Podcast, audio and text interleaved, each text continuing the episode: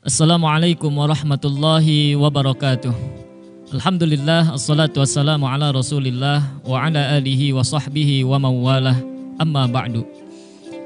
Sahabat NU Jabar Channel yang dirahmati Allah Subhanahu wa taala. Setiap diri kita tentunya mendambakan kebahagiaan. Semua orang mencari kebahagiaan. Segala hal yang dilakukan oleh kita tiada lain dalam rangka kita mencari kebahagiaan. Namun yang sering menjadi pertanyaan kita, saat kita mencari kebahagiaan, yang datang bukanlah kebahagiaan. Saat kita berusaha untuk menemukan kebahagiaan di satu tem di satu titik, tapi nyatanya kita tidak mendapatkan kebahagiaan itu. Pertanyaannya di manakah kebahagiaan itu berada? Tentu masing-masing punya pandangan yang berbeda. Ada orang yang mengira kebahagiaan itu ada pada harta yang melimpah. Sehingga dia berusaha untuk mengumpulkan harta sebanyak-banyaknya. Dan kemudian harta itu terkumpul. Namun ketika harta itu terkumpul, nyatanya kebahagiaan tak kunjung datang juga. Ada orang yang mengira kebahagiaan itu ada pada pendidikan, Lalu dia menumpuh pendidikan setinggi-tingginya. Dia mengira kalau saya lulus S1, saya akan bahagia. Lalu dia lulus S1, tetapi kebahagiaan pun tidak datang. Dia berpikir lagi, saya harus S2 supaya saya hidup bisa lebih bahagia. Lalu kemudian dia tempuh pendidikan S2 sampai S3, tapi nyatanya kebahagiaan tak datang pula.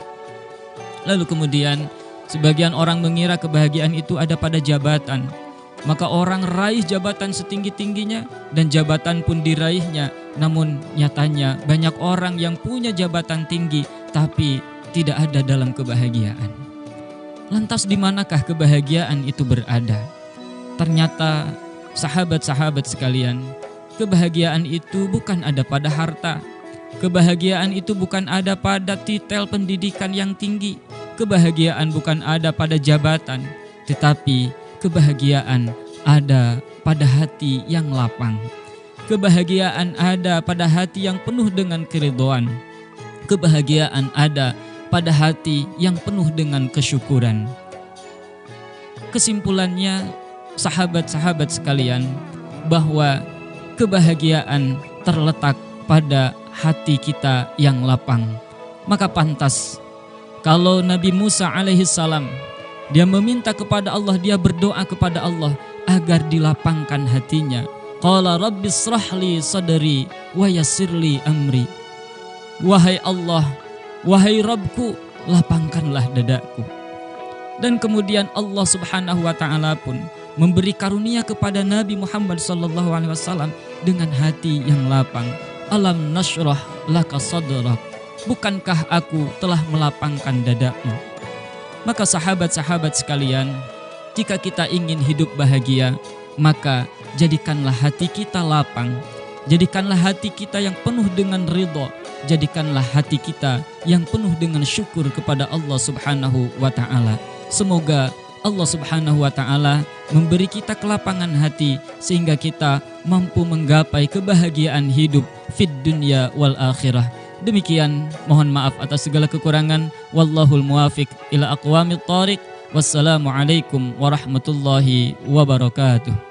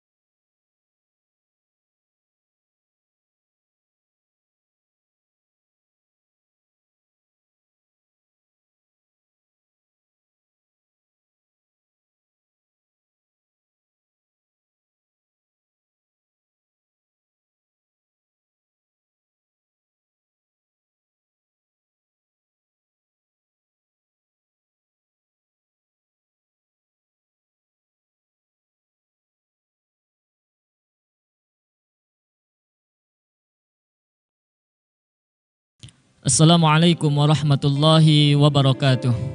Alhamdulillah assalatu wassalamu ala Rasulillah wa ala alihi wa sahbihi wa mawalah. Amma ba'du. Sahabat NU Jabar Channel yang dirahmati Allah Subhanahu wa taala. Setiap diri kita tentunya mendambakan kebahagiaan. Semua orang mencari kebahagiaan. Segala hal yang dilakukan oleh kita tiada lain dalam rangka kita mencari kebahagiaan. Namun yang sering menjadi pertanyaan kita saat kita mencari kebahagiaan, tetapi terkadang yang datang bukanlah kebahagiaan. Saat kita berusaha untuk menemukan kebahagiaan di satu tempat atau di satu titik, tapi nyatanya kita tidak mendapatkan kebahagiaan itu. Pertanyaannya di manakah kebahagiaan itu berada? Tentu masing-masing punya pandangan yang berbeda. Ada orang yang mengira kebahagiaan itu ada pada harta yang melimpah. Sehingga dia berusaha untuk mengumpulkan harta sebanyak-banyaknya dan kemudian harta itu terkumpul. Namun ketika harta itu terkumpul, kebahagiaan tak kunjung datang juga. Ada orang yang mengira kebahagiaan itu ada pada pendidikan. Lalu dia menumpuh pendidikan setinggi-tingginya dia mengira kalau saya lulus S1, saya akan bahagia. Lalu dia lulus S1, tepat bahagiaan pun tidak datang. Dia berpikir lagi, saya harus S2 supaya saya hidup bisa lebih bahagia. Lalu kemudian dia tempuh pendidikan S2 sampai S3, tapi nyatanya kebahagiaan tak datang pula. Lalu kemudian sebagian orang mengira kebahagiaan itu ada pada jabatan, maka orang raih jam setinggi-tingginya dan jabatan pun diraihnya. Namun nyatanya banyak orang yang punya jabatan tinggi tapi tidak ada dalam kebahagiaan. Lantas di manakah kebahagiaan itu berada? Ternyata sahabat-sahabat sekalian, kebahagiaan itu bukan ada pada harta. Kebahagiaan itu bukan ada pada titel pendidikan yang tinggi. Kebahagiaan bukan ada pada jabatan, tetapi kebahagiaan ada pada hati yang lapang. Kebahagiaan ada pada hati yang penuh dengan keriduan. Kebahagiaan ada pada hati yang penuh dengan kesyukuran. Kesimpulannya, sahabat-sahabat sekalian, bahwa kebahagiaan terletak pada hati kita yang lapang. Maka pantas kalau Nabi Musa alaihissalam dia meminta kepada Allah, dia berdoa kepada Allah agar dilapangkan hatinya. Qala rabbi srahli sadri wa yassirli amri. Wahai Allah, wahai Rabbku, lapangkanlah dadaku. Dan kemudian Allah Subhanahu wa taala pun memberi karunia kepada Nabi Muhammad sallallahu alaihi wasallam dengan hati yang lapang. Alam nasrah laka sadq. Bukankah aku telah melapangkan dadamu? Maka sahabat-sahabat sekalian, jika kita ingin hidup bahagia, maka jadikanlah hati kita lapang. Jadikanlah hati kita yang penuh dengan ridho. Jadikanlah hati kita yang penuh dengan syukur kepada Allah Subhanahu wa taala. Semoga Allah Subhanahu wa taala memberi kita kelapangan hati sehingga kita mampu menggapai kebahagiaan hidup fid dunya wal akhirah. Demikian mohon maaf atas segala kekurangan. Wallahul muwafiq ila aqwamit thariq. Wassalamualaikum warahmatullahi wabarakatuh.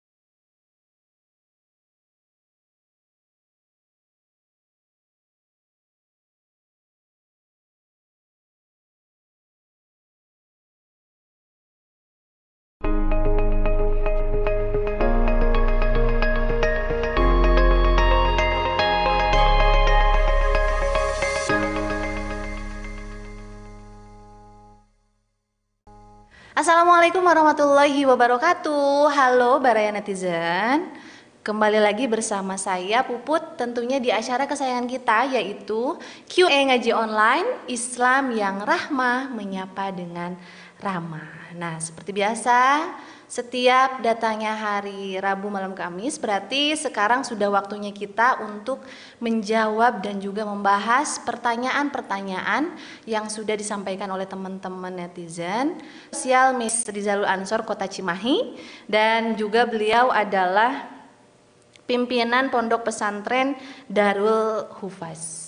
Nah, penasaran kan seperti apa beliau? Nah, hari ini saya ditemani oleh Kang Fitrah. Saya lihat eh, gayanya hari ini. Kalau saya dengar-dengar ini ada hobi eh, apa tuh bermotor ya? Ya, untuk mengisi waktu luang saya, saya kadang mengisi dengan bersilaturahmi dengan teman-teman motoris oh. ya sambil kita sharing yeah. juga kita sambil diskusi tentang keagamaan dan sebagainya lah karena dalam dakwah itu tidak harus selalu di masjid kan ya ah, betul sekali. di mana pun kapan pun selama kita bisa menyampaikan satu ayat dua ayat ya kita sampaikan Walaupun itu kita berdakwah di anak-anak jalanan atau ya. di anak-anak motoris yang saya geluti saat ya. ini. Alhamdulillah. Luar biasa sumber kita hari ini yang tentunya akan e, menjawab pertanyaan dan juga mengupas pertanyaan-pertanyaan karena pertanyaannya berasal dari netizen yang yep. sudah mengirimkan pertanyaannya di sosial media PWNU. Jawa Barat. Kira-kira siap untuk menjawab pertanyaan-pertanyaan? Harus siap. Harus siap. Kalau beliau udah di sini, tandanya beliau sudah siap untuk menjawab pertanyaan. Insya Allah, insya Allah. Insya Allah. ya, oke. Okay. Kalau misalnya kita langsung ke pertanyaan, gimana? Boleh, boleh, silakan. Boleh. Oke, okay, siap. Kita akan langsung ke pertanyaan pertama. Ini dari pemilik akun namanya Fikri Pertanyaannya adalah bagaimana menyikapi perbedaan di tengah masyarakat yang heterogen, khususnya di Jawa Barat. Gimana tuh Kang? Oke, ya baik. Bismillahirrahmanirrahim. Assalamualaikum warahmatullahi wabarakatuh. Hamdan salaman amma ba'du. Alhamdulillah sahabat-sahabat semua netizen yang berbahagia di mana pun Anda berada. Alhamdulillah kita bisa dipertemukan di channel yang insya Allah mudah-mudahan kita selalu doakan channel ini selalu mendapatkan respon positif dan bermanfaat untuk seluruh anak bangsa. Amin ya Allah ya Rabbal Alamin. Terkait pertanyaan tadi Neng ya. eh, masyarakat Jawa Barat atau bagaimana cara ya, menyikapi perbedaan. perbedaan di masyarakat Jawa Barat yang begitu heterogen. Ya. Ya, perlu kita ketahui bersama sahabat-sahabat sekalian bahwa wilayah Jawa Barat yang kurang lebih mempunyai e, kalau kita berbicara kemarin arus politik ada sekitar 32 jutaan jiwa ya. itu ya yang yang sudah memilih. Ini tentunya sangat besar dan sangat banyak sekali Betul. jika dibandingkan dengan wilayah-wilayah provinsi yang ada di Indonesia lainnya. Ya. Sehingga Jawa Barat dikenal sebagai salah satu wilayah provinsi yang padat penduduk yeah. karena ter, saking banyaknya penduduk dan yang bermukim di provinsi e, ini. Yeah. Nah, perlu kita ketahui juga bahwa di Jawa Barat sering kita lihat bahwa kontur masyarakatnya pun beragam. Yeah. Dari mulai yang bertani, hmm. pegunungan, yeah. wilayah pantai, wilayah pedesaan bahkan sampai wilayah kota semua Jawa Barat mempunyai potensi-potensi tersebut. Ya. Contoh kita ambil wilayah Bandung saja. Wilayah Bandung sebagai ibu kota Jawa Barat sangat heterogen sekali ya. penduduknya. Mungkin kalau kita bisa lihat tukang-tukang angkot, ya. jasa-jasa transportasi didominasi oleh mereka teman-teman kita dari wilayah Medan ya. misalkan ya. ya makanya neng kalau lagi sedang berangkot pasti ditawarinya neng neng neng gitu ya, dengan naga-naga Batak gitu kan yeah. nah seluruh penumpangnya orang ada bicaranya yeah. kan lebih tinggi dari mm. orang Sunda kan yeah. tapi walaupun lebih tinggi dari orang Sunda namun orang Sunda sudah bisa memaklumi yeah. terhadap kondisi eh, terhadap kondisi budaya Batak tersebut begitupun orang-orang misalkan tukang cukur yeah. didominasi oleh orang-orang Garut hmm. terus oh, rumah makan Padang, orang orang-orang Padang semua tumplek di sini kondusif yeah. karena semua merasakan bahwa tinggal di suatu tempat harus menciptakan suasana yang nyaman, ya. suasana yeah. yang ramah meskipun mereka itu kaum pendatang hmm. gitu kan. Belum kita temukan adanya konflik yang sangat berarti eh, terkait ras, yeah. kultur ataupun perbedaan budaya. Namun perlu kita garis bawahi nih untuk ya. di Jawa Barat ini karena tadi kan kita kita berbicara strata sosial tentang kemasyarakatan, kebudayaan, ras segala macam tidak menimbulkan sebuah konflik ya. yang sangat berarti.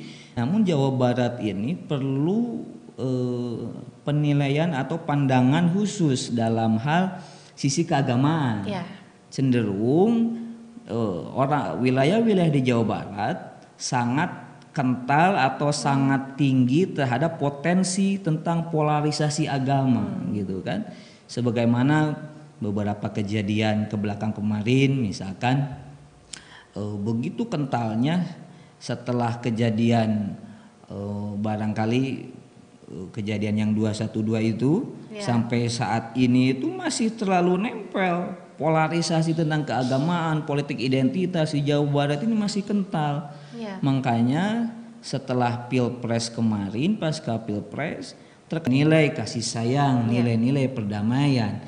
Nah itulah yang harus perlu ditekankan. Mungkin ini ya. uh, mengkritisi terhadap kondisi ya. Jawa Barat yang saat ini, ya. gitu kan, sehingga perlu adanya para pendakwah, para dai yang memang mereka mempunyai modal Islam yang kontemporer, Islam yang moderat sehingga sebagaimana yang dikatakan dalam Al-Qur'an wakadzalika ja'anakum ummatan wasata ya. kita itu harus menjadi umat yang wasata umat yang berada di tengah-tengah ya. gitu kan sehingga apa semua elemen-elemen ya. atau saya sampaikan para pendai ya atau para uh, pembicara yang suka berbicara di hadapan umum yang narasi-narasi pembicaraannya selalu mengarah kepada rasisme, ya. mengarah kepada uh, provokasi, benci, hmm. caci maki itulah ya. yang perlu kita kritisi dan perlu kita benahi untuk di Jawa Barat ini. Ya.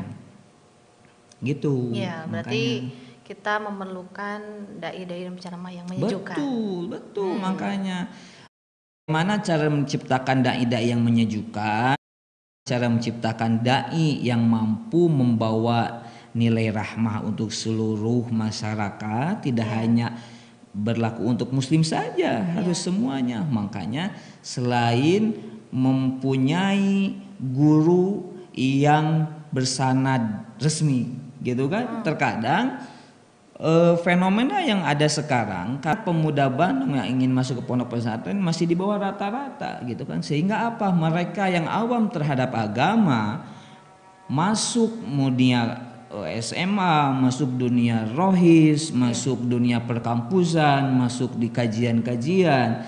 Nah, ketika masuk itu mereka langsung saja memahami Islam secara instan, ya. gitu kan? Beda dengan orang pesantren. Untuk memahami suatu bab saja, orang pesantren itu harus mu, harus merinci pasal per pasal harus merinci kata per kata bagaimana gramatika nahunya ya. apakah ini sesuai dengan realitas kehidupan atau sebagainya gitu kan hmm. sehingga biasanya orang yang pesantren itu tidak mudah terbawa arus ya. terbawa arus beda dibandingkan dengan mereka yang mohon maaf dari awal tidak pernah mengenyam pendidikan keagamaan ya. tiba-tiba sudah dewasa menemukanlah hmm. sebuah kayak ajaran wah agama gitu kan sehingga mereka begitu apa namanya begitu tertarik sekali ya. sehingga terkadang adanya perbedaan sedikit mudah membid'ahkan ya. adanya beda pemahaman sedikit mengkafirkan itulah yang menjadi kendala di Jawa Barat ini nih. Oke, ya. Kang sangat menarik perbincangan kita hari ini. Namun kita akan lanjutkan perbincangan kita Boleh? setelah yang satu ini. Oke.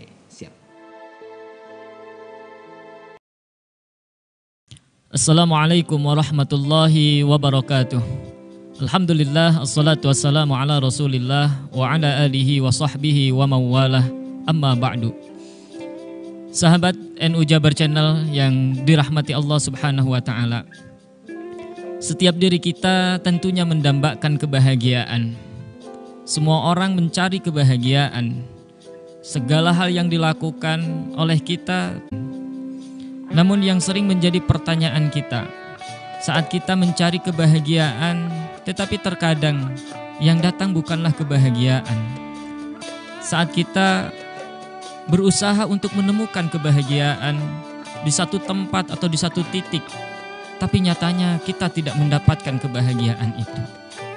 Pertanyaannya di manakah kebahagiaan itu berada? Yang berbeda. Ada orang yang mengira kebahagiaan itu ada pada harta yang melimpah.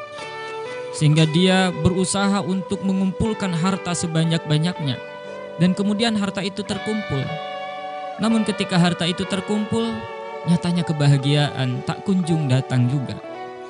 Ada orang yang mengira kebahagiaan itu ada pada pendidikan. Lalu dia menumpuh pendidikan setinggi-tingginya. Dia mengira kalau saya lulus S1, saya akan bahagia. Lalu dia lulus S1 tetapi kebahagiaan pun tidak datang. Dia berpikir lagi, saya harus S2 supaya saya hidup bisa lebih bahagia. Lalu kemudian dia tempuh pendidikan S2 sampai S3, tapi nyatanya kebahagiaan tak datang pula. Lalu kemudian sebagian orang mengira kebahagiaan itu ada pada jabatan. Maka orang raih jabatan setinggi-tingginya dan jabatan pun diraihnya. Namun nyatanya banyak orang yang punya jabatan tinggi tapi tidak ada dalam kebahagiaan. Lantas di manakah kebahagiaan itu berada? Ternyata sahabat-sahabat sekalian, Kebahagiaan itu bukan ada pada harta. Kebahagiaan itu bukan ada pada titel pendidikan yang tinggi.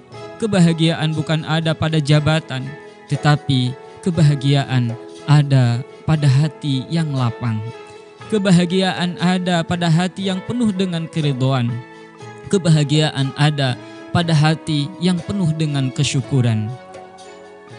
Kesimpulannya, sahabat-sahabat sekalian, bahwa kebahagiaan terletak pada hati kita yang lapang. Maka pantas kalau Nabi Musa alaihissalam dia meminta kepada Allah, dia berdoa kepada Allah agar dilapangkan hatinya. Qala rabbi srahli sadri wa yassirli amri. Wahai Allah, wahai Rabbku, lapangkanlah dadaku. Dan kemudian Allah Subhanahu wa taala pun memberi karunia kepada Nabi Muhammad sallallahu alaihi wasallam dengan hati yang lapang. Alam nasrah laka sadrak. Bukankah aku telah melapangkan dadamu? Maka sahabat-sahabat sekalian, jika kita ingin hidup bahagia, maka jadikanlah hati kita lapang. Jadikanlah hati kita yang penuh dengan ridho. Jadikanlah hati kita yang penuh dengan syukur kepada Allah Subhanahu wa taala. Semoga Allah Subhanahu wa taala memberi kita kelapangan hati sehingga kita mampu menggapai kebahagiaan hidup fid dunya wal akhirah. Demikian mohon maaf atas segala kekurangan. Wallahul muwafiq ila aqwamit thariq. Wassalamualaikum warahmatullahi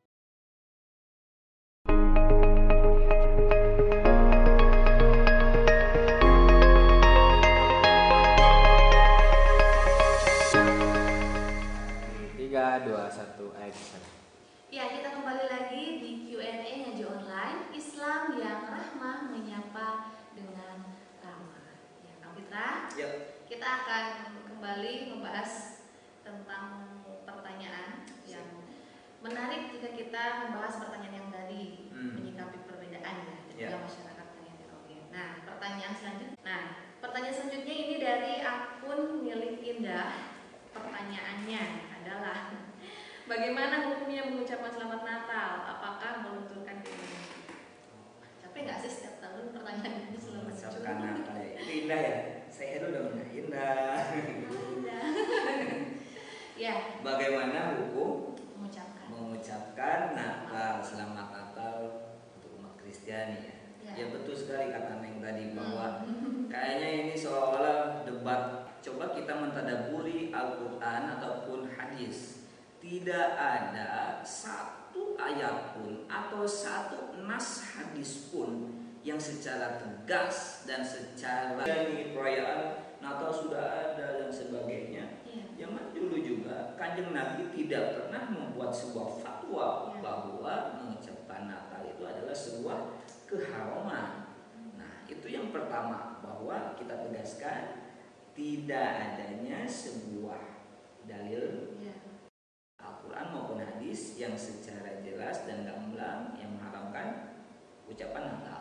Ya. Yang kedua bahwa ulama-ulama itu sampai saat ini ya. ada yang mengatakan bahwa itu boleh, ya. ada yang mengatakan itu juga tidak boleh, gitu kan. Sehingga menjadi sebuah hilafiyah ya. kan, menjadi sebuah perbedaan di antara para ulama sehingga dari permasalahan adanya perbedaan ini maka kategori permasalahan ini bisa kita sebut sebagai permasalahan ijtihadi. Berlakulah sebuah permasalahan ijtihadi yang mana berlaku sebuah kaidah la yunqal mukhtalafu fi wa innama yunkaru mujma'u alaih bahwasanya permasalahan yang masih diperdebatkan, permasalahan yang masih diperdebatkan tidak boleh diingkari. Kita yakin ini masih diperdebatkan kan? Ya. Sehingga tidak ada boleh adanya sebuah uh, hasil yang prematur ya. bahwa itu haram. Ya. Sebuah nilai yang absolut itu ya. haram. Ini tidak tidak. Kita harus bijak ya. untuk menyikapi keadaan tersebut. Hmm. Sehingga ketiga baik ulama yang pro ya. terhadap yang mengatakan e, diperbolehkan ataupun yang mengharamkan terhadap e, yang mengucapkan Natal itu sehingga mereka si pendapat-pendapat pula siapa aja yang memperbolehkan ya. siapa aja yang tidak memperbolehkan ya saya coba sampaikan bahwa ada ulama-ulama yang mengharamkan untuk mengucapkan selamat Natal di antaranya ada Syekh bin Baz nih ada Syekh Ibnu Utsaimin ya. ada Syekh Ibrahim bin Ja'far ya. Syekh Ja'far dan sebagainya mereka semua menganggap bahwa mengucapkan kata itu adalah sebagian dari keharaman, tidak boleh. Ya. Dari mana referensinya? Mereka menukil dari ayat surah Quran surah Al-Furqan ayat 72 ya. gitu kan. Bagaimana bunyinya atau maksudnya dari ayat tersebut? bahwa siapa yang melakukan kesaksian palsu hadis mantasyabbaha biqaumin bahwa minhum barang siapa yang mengikuti ada ulama-ulama yang malah lebih banyak, lebih masyhur. Di antaranya ada Syekh Yusuf Al-Qardawi nih.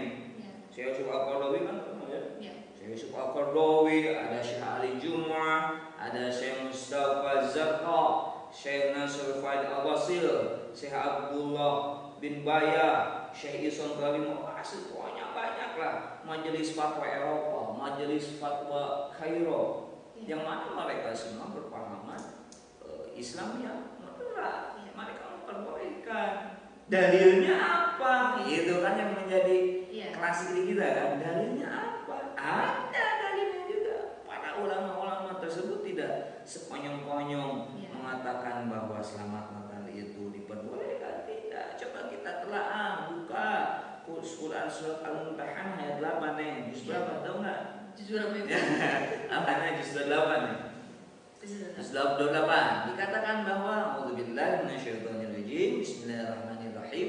La yanhaakumullahu 'anil ladzina lam yuqatilukum fid din wa lam yukhrijukum min diyarikum an tabarruhum wa tuqsitu ilaihim. Artinya apa? Allah tidak melarang kamu untuk berbuat baik dan berbuat adil terhadap orang-orang yang tiada memerangimu karena agama. Gitu kan? Masih apa? Allah mempersilahkan kita untuk senantiasa berbuat baik berbuat adil kepada siapa pun selama mereka tidak memerangi kita selama mereka tidak menyerang kita atas nama agama. Dan yang terjadi di Indonesia kan kita ada damai saja ya. Umat Muslim tidak ada uh, pembantaian umat Kristen misalkan. Ya. melarang umat Muslim temenangkan masjid? Oh Kristen umat Muslim temenang ngaji? Di kita masih bebas. Semua orang melaksanakan kegiatan ibadah yang menurut kepercayaannya masing-masing. Jangankan yang agama-agama yang sudah ada, agama kepercayaan saja, orang-orang kepercayaan saja. Sekarang sudah dipersilahkan untuk melakukan ibadahnya untuk kepercayaannya masing-masing, begitu kan? Sudah wita, ya. jalanan, segala macam itu masih dipersilakan. Itulah salah satu poin nilai dalam berbangsa dan bernegara semuanya itu sehingga ya. diperbolehkanlah membalang mengatakan selamat Natal dengan pertimbangan tadi ya. bahwa kita itu tidak ada di dalam melakukan hmm. sebuah kebaikan. Sedangkan dalam perspektif berbangsa dan bernegara mengatakan atau mengucapkan untuk saudara kita yang sebangsa dan setanah air itu ya. membuat mereka senang gitu kan. Allah pun tidak melarangnya. Karena ukhuwah itu tidak hanya ukhuwah Islamiyah kan. Ada ukhuwah bersyariah, ukhuwah masyarakat, ukhuwah insaniyah, ukhuwah waktunya banyak sekali bahwa kita itu para putra putri bangsa se-Indonesia setanah air gitu kan tidak hanya umat Islam saja ya. gitu kan sehingga ketika kita sudah meyakini kedua hal tersebut Insya Allah mudah-mudahan bisa menjadi bijak dalam menanggapi. Silahkan mau yang pro mau yang kontra silahkan jangan saling menghina intinya ya. seperti itu jangan saling membuli itu kan di medsos ya. tadinya ingin membela agamanya terjerumus terhadap emosi, terhadap membuli, ya. nah, itu yang tidak boleh. Itu tidak ada hubungannya menuntun keimanan itu? Ya kalau kita melihat referensi-referensi tersebut, ya enggak lah. Oh, kalau kita bukan berarti orang orang Kristiani mengatakan selamat Idul Fitri, toh dia langsung otomatis.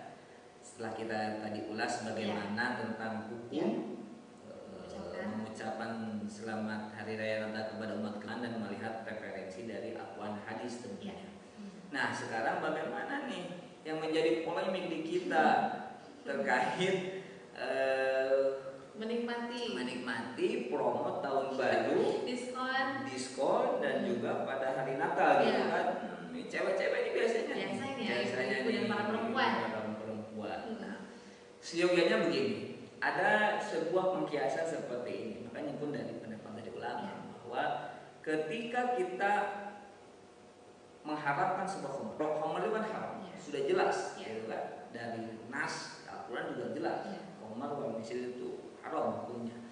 Nah, ketika komar ini dinikmati oleh seseorang, maka yang mendapat e, siksaan atau mendapat hukuman itu kan orang yang minum. Ya. Tapi ternyata tidak hanya orang yang minum saja ya. yang mendapatkan sebuah ganjaran minus apa namanya? Sebuah dosa itu ya. tidak hanya orang yang minum, tetapi di mana orang-orang yang terlibat di dalamnya misalkan siapa orang yang ikut mempromosikan orang yang ikut yang mengiklankan orang yang berjual belikan pelantaranya dan sebagainya semua bisa terjerembab ke dalam keharaman itu iya. sendiri nah seperti halnya dalam kita mengikuti sebuah fatwa haram atau tidakkah dalam mengucapkan Natal ya. atau dalam perayaan Natal ini. Kalau misalkan kita berpegang kepada fatwa yang mengharamkan atas ucapan Natal tersebut ya siogyanya lah harus kafah neng yeah. betul nggak harus kafah kita juga setidaknya tidaklah menikmati uh, apa hingar-bingar tentang perayaan Natal tersebut yeah. salah satunya diskon gitu kan diskon iya. diskon Natal diskon tahun baru kalau kita yang beranggap dan berfatwa bahwa fakta dan sebagainya itu adalah bagian dari keharuman. Ya.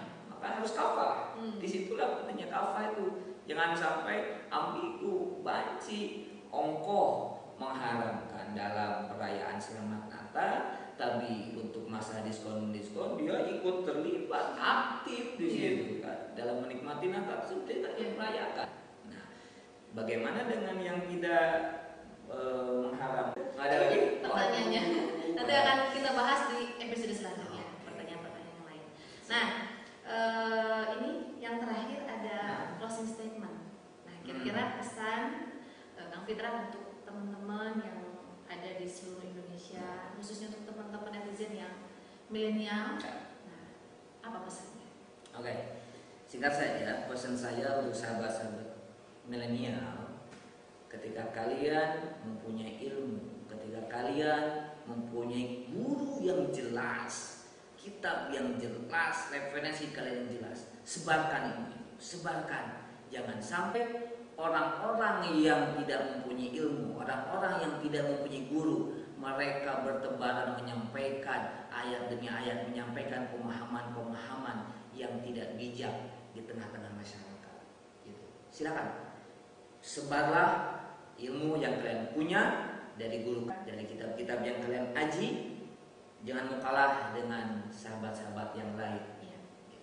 Siap. Terima kasih. Sekali lagi kami ucapkan Kapitra yang sudah menyempatkan uh, untuk uh, hadir di Q&A Ngaji Online dan menyapa teman-teman netizen di mana pun berada. Sekali terima kasih. Sukses untuk aktivitasnya, amin, amin, komunitasnya, pesantrennya, ya. dan yang lainnya. Amin. Terima kasih. Terima kasih, Neng. Ya. Ya, dan teman-teman untuk teman-teman netizen saya ingatkan untuk yang masih penasaran bagaimana caranya untuk memberikan pertanyaan uh, di Q&A ngaji online silahkan teman-teman bisa kirim komentar di bawah ini atau teman-teman bisa kirim uh, pesan dan message di uh, sosial media BWM Jawa Barat di Instagramnya di NU Jabar Channel kemudian di Facebooknya adalah di NU Jabar Online dan jangan lupa like, comment, and subscribe. Dan saya uh, Puput selaku pembawa acara hari ini bersama kru yang bertugas mengucapkan terima kasih atas segala perhatian dan juga mohon maaf atas segala kehilafan. Jangan lupa